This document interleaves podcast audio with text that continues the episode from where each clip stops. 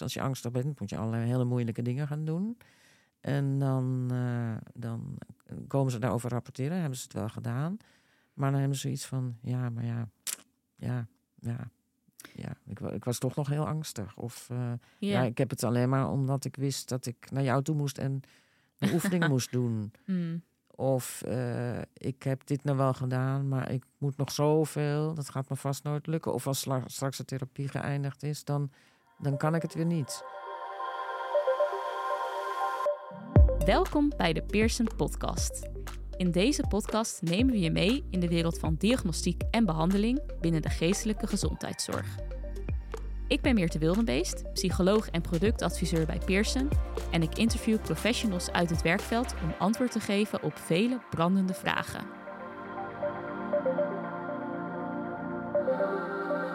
Voordat we verder gaan, nog even dit.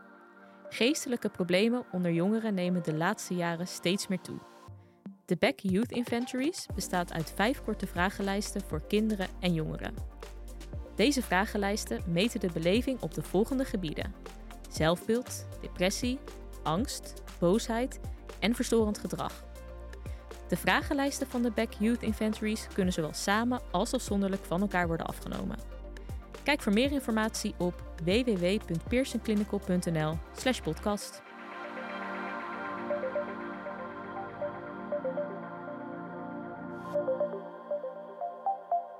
Welkom bij de Pearson Podcast. Um, vandaag hebben we weer een interessante vraag. Uh, die wordt beantwoord. Dat is namelijk: wanneer besluit je om een behandeling in te zetten om het zelfbeeld te verbeteren?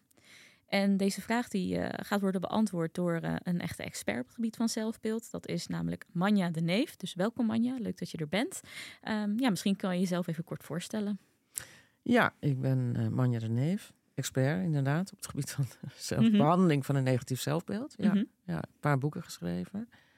En ik geef les, ik geef trainingen.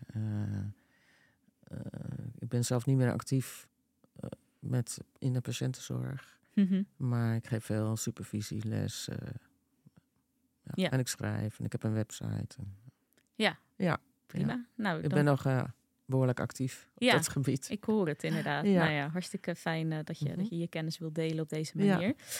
Um, nou, als we het hebben over de vraag, hè, dus, dus wanneer besluit je om een behandeling in te zetten om het zelfbeeld te verbeteren, mm -hmm. dan is mijn eerste vraag eigenlijk, ja, welke behandelingen zijn er dan eigenlijk? Ja, in Nederland mm -hmm.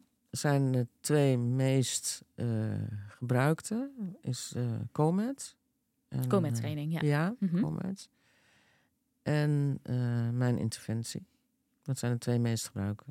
En, en hoe, hoe heet jouw interventie? Ja, ik, noem het cognitieve gedragstherapie voor negatief zelfbeeld. Mm -hmm. Ja, ik had eerder had ik een goede naam moeten bedenken.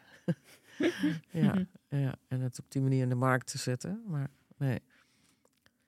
Nee, het, okay. is een, het is een cognitieve gedragstherapeutische interventie. En met name de, de gedragstherapeutische kant vind ik uh, belangrijk. Dat mensen anders leren doen. Mm -hmm. Anders naar zichzelf leren kijken. Maar niet door helemaal in te gaan zoomen op alle negatieve gedachten. Juist niet. Laat maar links liggen, want dat heb je al veel genoeg gedaan. Maar om te zorgen dat je op een andere manier gaat kijken. Op een positieve, positieve manier. Dat is een vaardigheid, dus dat is ook gedrag. En uh, ook op een andere manier te doen, namelijk het gedrag wat beter past bij een positief zelfbeeld gaan ontwikkelen. In plaats van het gedrag wat je vertoonde, wat hoorde bij een negatief zelfbeeld. Mm -hmm. En ja. met nieuw gedrag ondersteun je een ja, nieuw positief zelfbeeld wat je aan het opbouwen bent. Dat is in het kort. Uh, ja, klinkt logisch. En Ja. wat is dan het verschil? Want je noemde nou ook de COMET-training. Ik denk dat veel mensen die ook wel inderdaad kennen. Ja, Wat is het verschil met, eh, ja, tussen jouw training en de, of jouw behandelmethode en de COMET? ja, Comet gaat ervan uit dat er in, eh, in het geheugen al veel of behoorlijk wat positieve informatie is opgeslagen. Mhm. maar dat het niet beschikbaar is. En dat je moet zorgen dat het wel beschikbaar wordt. Dat is, en ik ga ervan uit dat doordat mensen een, een, ja, negatieve bril op hebben. En dat is een vrij automatisch proces. Als je negatief over jezelf denkt, dan ja, wordt je waarneming daarvoor door beïnvloed. En zie je ook alleen nog maar negatieve dingen. Dat door dat proces, als een negatief zelfbeeld vroeg is ontstaan, is er gewoon nauwelijks positieve informatie binnengekomen. En dus kun je het ook niet oprakelen. En ik ga ervan uit, je moet het dan van de grond af aan op gaan bouwen. Dus je moet zorgen dat er positieve informatie verzameld wordt. Mhm. En opgeslagen wordt. En bewaard wordt, onthouden wordt. En ook weer daarna beschikbaar is. Dat is een verschil. En Comet zegt dan ook van als mensen niet aan het begin van de behandeling een, een klein positief verhaaltje over zichzelf kunnen schrijven of een aantal positieve eigenschappen op kunnen noemen, dan is dat een contra-indicatie. Dan is deze methode niet geschikt. Mhm. En kies je Eh, dan juist weer voor jouw eh, ja. methode waarin Ja. dat dus Ja. wel kan? Ja. Ja. En een ander verschil is dat Comet zich helemaal niet bezighoudt met gedrag, verandering van gedrag. En bij mij is dat wel een belangrijk onderdeel, omdat ik denk en weet dat mensen die een negatief zelfbeeld hebben van jongs af aan, dat die een bepaald soort van gedra- coping hè, gaan vertonen om met die negatieve gevoelens om te gaan. En als ze daarmee, dat is omdat ze het al zo lang doen, is dat een gewoon heel sterk gewoontegedrag geworden. En ook al ga je wat positiever over jezelf denken, betekent dat nog niet automatisch dat je je ook anders gaat gedragen. Dus dan lopen ze een erg grote kans dat ze het oude gedrag blijven vertonen, wat steeds maar Mhm. weer dat negatieve zelfbeeld bevestigt. En eh, daarom help ik mensen ook om nieuw gedrag te gaan oefenen en eh, Ja. dat te gaan vertonen, waardoor ze eh, disconformerende, corrigerende ervaringen opdoen. En met disconformerende, daarmee bedoel je. Nou, als je negatief over jezelf denkt en je denkt van ik stel niks voor, ik ben dom en je, je, je bent student bijvoorbeeld en je zit in een werkcollege, dan zal je niet zo snel met je eigen mening naar voren komen. Zal niet zo snel een vraag stellen. En eh, stel dat je iets positiever over jezelf gaat denken, maar je blijft maar stil op de achtergrond en hè, je eh, eh, verscholen houden Mhm. dan wordt dat nieuwe idee over jezelf, ja, dat, dat krijgt geen, geen handen en voeten, zeg maar. Stel dat je dan besluit van ja, als ik me beter over zelf, mezelf ga voelen, dan kan ik ook met mijn mening naar voren komen. En dan kan ik ook vragen stellen. En dan kan ik het ook met mensen oneens zijn, bijvoorbeeld. Mhm. En je gaat dat doen. En dan over het algemeen kom je erachter dat mensen dan naar je luisteren. Of dat ze het een goed idee vinden. Of eh, dat ze het niet met je eens zijn, maar dat er wel een, een levendige discussie uit voort kan komen. En dan word je bevestigd in het idee van, oh, maar hè, het is best oké zoals ik ben. Ja. En dat is dus corrigerend naar wat je Wat je je eerst leven tot dan toe Precies. hebt gedacht. Ja, ja, ja. leuk. Ja, fijn dat en het dat zo zit werkt. dus niet in, in comment niet. Mm, Oké. Omdat zij ervan uitgaan dat mensen wel allerlei van dat soort ervaringen al opgedaan hebben. Dat ze alleen maar opgerakeld moeten worden. Mhm. Omdat ze op een bepaald moment, eh, hè, dat mensen in moeilijkheden komen of dat er nare situaties ontstaan of dat ze veel kritiek krijgen. Dat dat dan even weg is en niet meer beschikbaar. Maar je moet zorgen dat het eh, weer wel beschikbaar wordt. Ja, dus is eigenlijk Ja. een andere invalshoek. Ja, Ehm. er zit, er, zit veel overlap in. Hè? Mhm. Dat concurreren van negatief en positief, dat, dat zit er wel in. Hè? Ik ben heel erg bezig om een concurrent op te bouwen. Je hebt een negatief zelfbeeld. Dus dat is een enorme database van negatieve informatie over jezelf. Die krijg je niet weg. Eh, wat je wel kunt doen, is dat je daarnaast een nieuwe database opbouwt met positieve inform- informatie. Die kunnen dan gaan concurreren met elkaar. En Comet heeft het ook over die concurrentie. Dat is ook de afkorting. Hè? Mhm. Eh, co, eh, Ja. concurreren. Ehm, of co- competitief. Mhm. En die zeggen van ja, het zit er al in. Alleen daar zijn de negatieve op dat moment sterker. En dat, daar moet je op aangrijpen. Ja. Ja. En, en hoe eh, als behandelaar, ja, hoe, hoe kies je dan tussen deze twee eh, methodes? Hoe maak je een keuze van, nou, deze methode past het beste bij mijn eh, cliënt of patiënt? Nou, in ieder geval dus als mensen niet in staat zijn om iets positiefs over zichzelf eh, te berden te brengen, dan heb je, ja, dan zegt Comet, daar moet je niet aan beginnen. Dus dan lijkt het meer voor de hand liggen om mijn methode te kiezen. Mhm. En eh, ja, dus het, ik merk dat het erg te maken heeft met eh, bekendheid met de methodiek. Ja, uiteraard, ja. En hè, dus dat er, er zijn teams waar alleen maar gewerkt wordt met COMET. Er zijn teams waar alleen maar gewerkt wordt met mijn interventie. Mhm. Ja, En ehm, nou, ja, je noemde al, hè, jouw methode gaat, ja, vindt eigenlijk ook de basis in die eh, CGT, dus die cognitieve Ja. gedragstherapie. Ehm, maar dan wel op een wat andere manier. Door niet in te gaan op de negatieve precies. gedachten. hè. Dus jij gaat Dat is helemaal taboe bij mij. klaar. Dat, Niks eh, Oké. eh, exploreren, uitdagen, een nieuwe gedachten, nee. Dat juist, juist, Dat juist niet. niet, nee. Oké, oké. Maar het cognitieve zit hem in ehm, dat het gaat om wat er, de cognitieve verwerking van informatie, die is zo belangrijk. Hè, dus als er iets positiefs, eh, je krijgt een compliment, je hebt een negatief zelfbeeld, je krijgt een compliment, het komt gewoon helemaal niet door. Hè? Dus Mhm. eh, die Ja. mechanismen die, ja, waar je helemaal geen, geen grip op hebt, eh, van dat je heel selectief waarneemt. Dat je geheugen heel selectief is. Mhm. Ehm, dat je heel makkelijk vervormt als de informatie niet klopt. Dat is de C van de CGT. De C van de Ja. CGT in jouw Ja. methode, inderdaad. Eh, jouw methode, ehm, ja, hoe belastend is die voor een, een, een cliënt? Moet, moet diegene zelf ook veel huiswerk maken? Ehm, Ja. ja hoe, hoe werkt dat? Ja, veel. Ja. Omdat er zo ontzettend veel negatiefs is gestapeld hè, in het verleden, moet er als concurrent ook veel gestapeld worden aan positieve informatie. Dus Mhm. dat vraagt heel veel herhaling. Ja, En eh, dat doe je al in een therapie. Door heel veel op te schrijven in een dagboekje. De cliënt schrijft het op, leest het Mhm. voor. Ik herhaal het nog eens, parafraseer het, ga erop in. Vraag, hè, ga er, vraag meer, meer, nadere details. eh. hij moet het liefst vaker doorlezen. Dus van hè, na, na een week nog eens alle aantekeningen van die week doorlezen. En moet er een half jaar mee doorgaan. Half en dan jaar. zit er, ja, Ja, raad ik wel aan. Ja. Ja. Is, dat, is dat echt het minimum eigenlijk? Eh, of- ja. ja, het is een beetje natte vingerwerk, maar het moet een nieuwe gewoonte worden. En Over gewoontes wordt ook al gezegd. Van, nou, daar heb je echt geloof Ja. gemiddeld 66 dagen voor nodig. En sommigen doen er 200 dagen over. Maar, Mhm. Dus het is een beetje zo'n gemiddelde. Van dat je moet leren om op een andere manier naar jezelf te kijken. En om die, die selectieve waarneming tegen te gaan. Om die cognitieve vervormingen tegen te gaan. En eh, dat is echt eh, training in een nieuwe vaardigheid. Mhm. Dus herhalen, herhalen, herhalen. Stampen, stampen, stampen. En dan op allerlei verschillende manieren. Hè. Dus het is... eh, ja, ze verzamelen hele gewone dagelijkse dingen.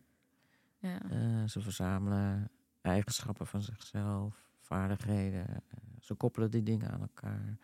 Mhm. Ehm, eh, doen het ja, in verschillende vormen. Niet alleen schrijven, maar ook vertellen aan anderen. Vragen aan anderen. Van, kun je een positief lijstje voor mij maken? Ehm, Mhm. en dus het is, ja, proberen zoveel mogelijk verschillende manieren gewend te raken aan het verzamelen van positieve informatie. En dat te mogen laten doordringen, want dat is vaak heel moeilijk. Dat is op een gegeven moment wel in de behandeling wel weten van dit is goed aan mij, dit is positief aan mij, hier ben ik tevreden over, maar nog niet voelen. En om te gaan voelen heb je echt al dat half jaar nodig. Ja. Hoeft, hoeft niet een half jaar in therapie. Je kunt, mensen moeten heel veel buiten de therapie om Mhm. zelf doen. ja. En eh, kunnen, kunnen bijvoorbeeld uit een zelfhulpboek werken. En dan eh, met coaching, begeleiding van een therapeut. Ja, dus, dus Ja. heel belangrijk dat eh, de, de, de cliënt of de patiënt dat die ehm, zelf heel veel gaat Ja. werken eraan, gaat Ja. leren. Eh, ja, hoe zorg je dat iemand gemotiveerd blijft voor zo'n traject? Want ja, zonder motivatie lijkt me dan gaat dit niet werken. Want je moet wel. Nee, ja, je, dat is natuurlijk goed als je als behandelaar in een intake dat goed nagaat. Hè, van kan iemand dat opbrengen? Ik ben daar ook altijd heel duidelijk over. Het kost heel veel tijd, kost heel veel energie, ook frustratie. Mhm. Kan je het opbrengen? Ehm, maar wat wel zo is, is dat door. Ik begin met mensen onmiddellijk zitting 1 met het laten bijhouden van een witboek, van een positief dagboek. En dat noem je een, een wit Ja, ik noem dat een Wit, witboek. wit tegen- boek. Ja, vroeger had je de term zwartboek natuurlijk, waar allerlei. Oh ja, ik ken alleen ja. de film Zwart Boek. Ja. Maar, eh, Ja, ja, ja, een wit boek. Aha. ja. Mhm. Ehm, dus de zonnige kant hè, van het leven Mhm. schrijf je daarin op. Mhm. Ehm, en wat je wel ziet als mensen dat doen en het lukt ze om dat te doen, dat hun stemming verbetert. En dat werkt goed om, hè, voor de motivatie. Dus als je merkt, ik ga me er beter door voelen, dan ehm, helpt dat om ook door te zetten. Ja, dus eigenlijk krijgen ze door die oefening een soort feedback van Ja. hey, het werkt. Ja, En dat stimuleert net zoals dat, eh, weet ik veel, als mensen willen afvallen of zo. Ja, als je een methode doet en je ziet op de weegschaal Ja. dat het niet werkt, ja, dan waarom zou je ermee doorgaan? Ja. Dus, en, Ja. Of je wil de marathon gaan lopen, ja, je moet gaan Ja. trainen. Je merkt toch dat je iedere week net een stukje verder kan of net een, een langer rondje kan. Ja. Ja, dat is wel En dit- motiverend. Ja. Ja. Een Stemming, eh, stemming is het eerste waar mensen het aan merken dat het, eh, dat het ze goed doet. Ja. Ja. Nou, dat is mooi om te weten. Hey, en, En in de loop van de behandeling, maar dat is verderop, zie je ook al vaak dat mensen ook wat vrij, zich wat vrijer gaan voelen, minder angstig worden. Hè? Al wat meer met zichzelf voor de dag durven komen als ze dat nooit deden. eh, eh, wat vaker nee gaan zeggen als ze dat nooit deden. En dat zijn toch vaak ook wel gedragingen waar ze voordeel bij hebben. ja, precies. Ja, En dat werkt denk ik ook weer mee in die loop van wat jij noemde, dat gedrag. En daar, ja, dan denk, daar wordt dan misschien positief op gereageerd. En dan denk je weer, weer wat ja, beter over jezelf. ja. Dus eh, oké. Ehm, hey, en ehm, ja, die, die behandelingen hè, die, je, die je noemde, dus die van jou of de Comet, of nou, misschien is er nog wel wat anders. Ehm, ja, op welk moment besluit je nou van ik ga eh, zo'n behandeling ehm, inzetten op zelfbeeld? Wat zijn indicaties? En bedoel je dan, besluit je als therapeut? Als therapeut, Ja, ja. als therapeut. Ja. Ja, ja. Eh, ja, ik heb zelf gewerkt de laatste 15 jaar eh, op een angstpolykliniek. Mhm.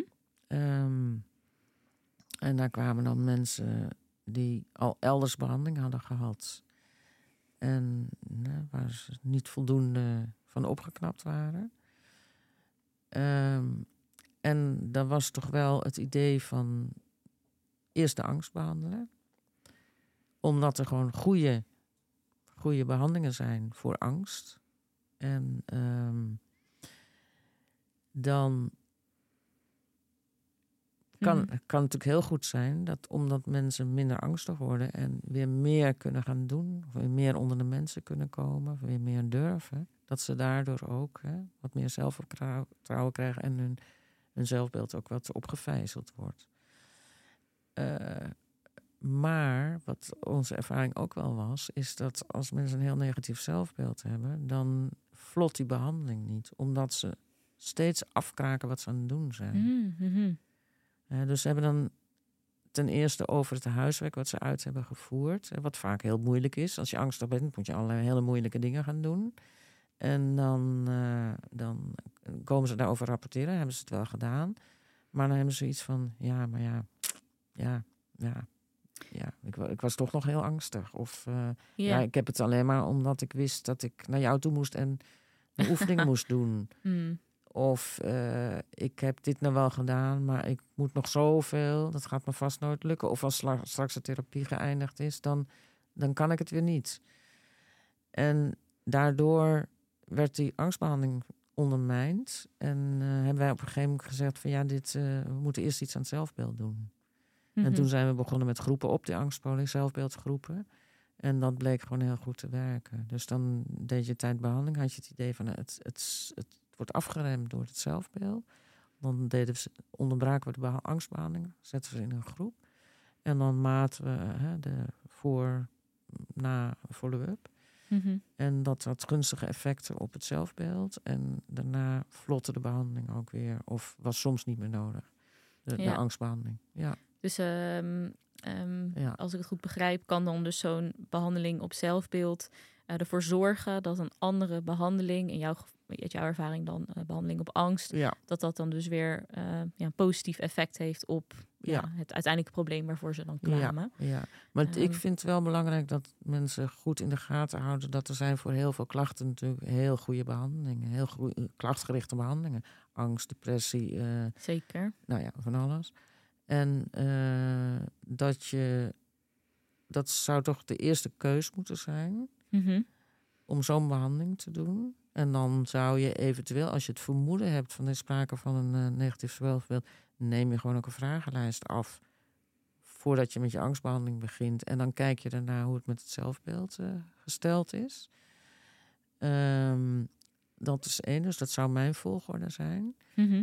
Omdat mensen ook. Angst is natuurlijk heel erg inperkend. En eh, hè, het kunnen daar heel veel baat bij hebben. En eh, het kan hun leven heel erg verrijken. En dat ontneem je eens als je eens aan het zelfbeeld gaat werken, wat toch wel een behoorlijke klus is. Maar als je merkt dat het zelfbeeld in de weg zit, Ja. de behandeling daardoor niet vlot, dan denk ik dat het goed is om, eh, om dat ja, daarnaast. Ik ben altijd voor om dat apart te doen. En niet twee behandelingen naast elkaar. Omdat mensen dan ook in de gaten krijgen van, van deze behandeling hè, word ik beter. Ja. En dat ligt aan deze. ja, en als je precies. de twee dingen tegelijk doet, Ja, wat, weet je dat niet. Nee, wat is Nee. dan, eh, wat, Ja. welke behandeling zorgt dan voor welk Ja. effect? Ja. En ehm, oh ja, als, als laatste vraag, hè, want ehm, nou, je noemde net al eh, met de zelfbeeldbehandeling wat jullie dan deden, was een eh, voor, eh, tussen- en, en nameting.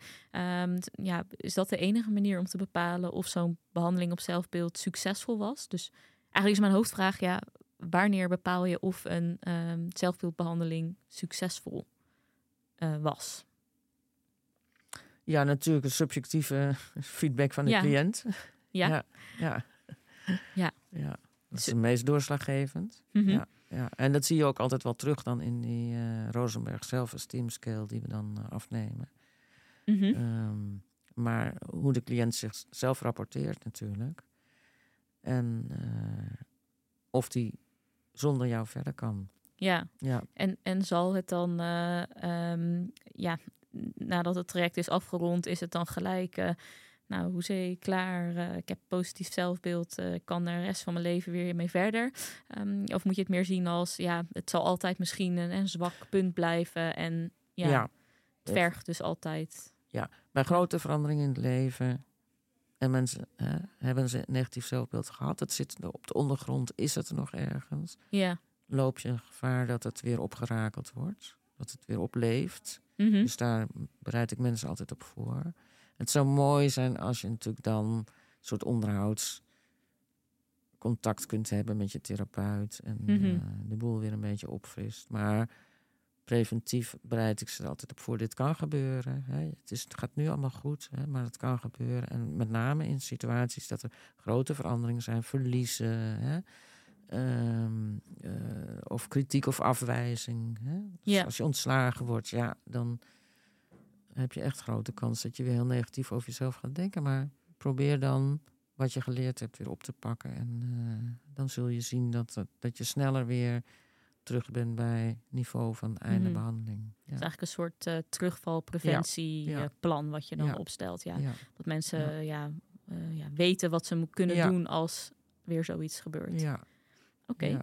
Maar als je ergens in een setting werkt waar je mensen nog eens een keer terug kunt zien, dat is natuurlijk een fijn. Het allerbeste. Ja, Ja. oké, prima. Nou, hartstikke bedankt Manja weer voor al je informatie. graag gedaan. Heel eh, leerzaam. Ja, Ja. dankjewel. Vond je dit een interessante podcast? Volg dan ons kanaal zodat je op de hoogte blijft van nieuwe afleveringen. En deel de podcast gerust met je collega's als je hem interessant vond. Wil je een vraag insturen of jouw feedback met ons delen? Dan kan dat via pearsonclinical.nl slash podcast. Daarnaast hebben we ook een speciale actie voor onze podcastluisteraars. En deze is te vinden op dezelfde site, dus pearsonclinical.nl slash podcast. Tot de volgende keer!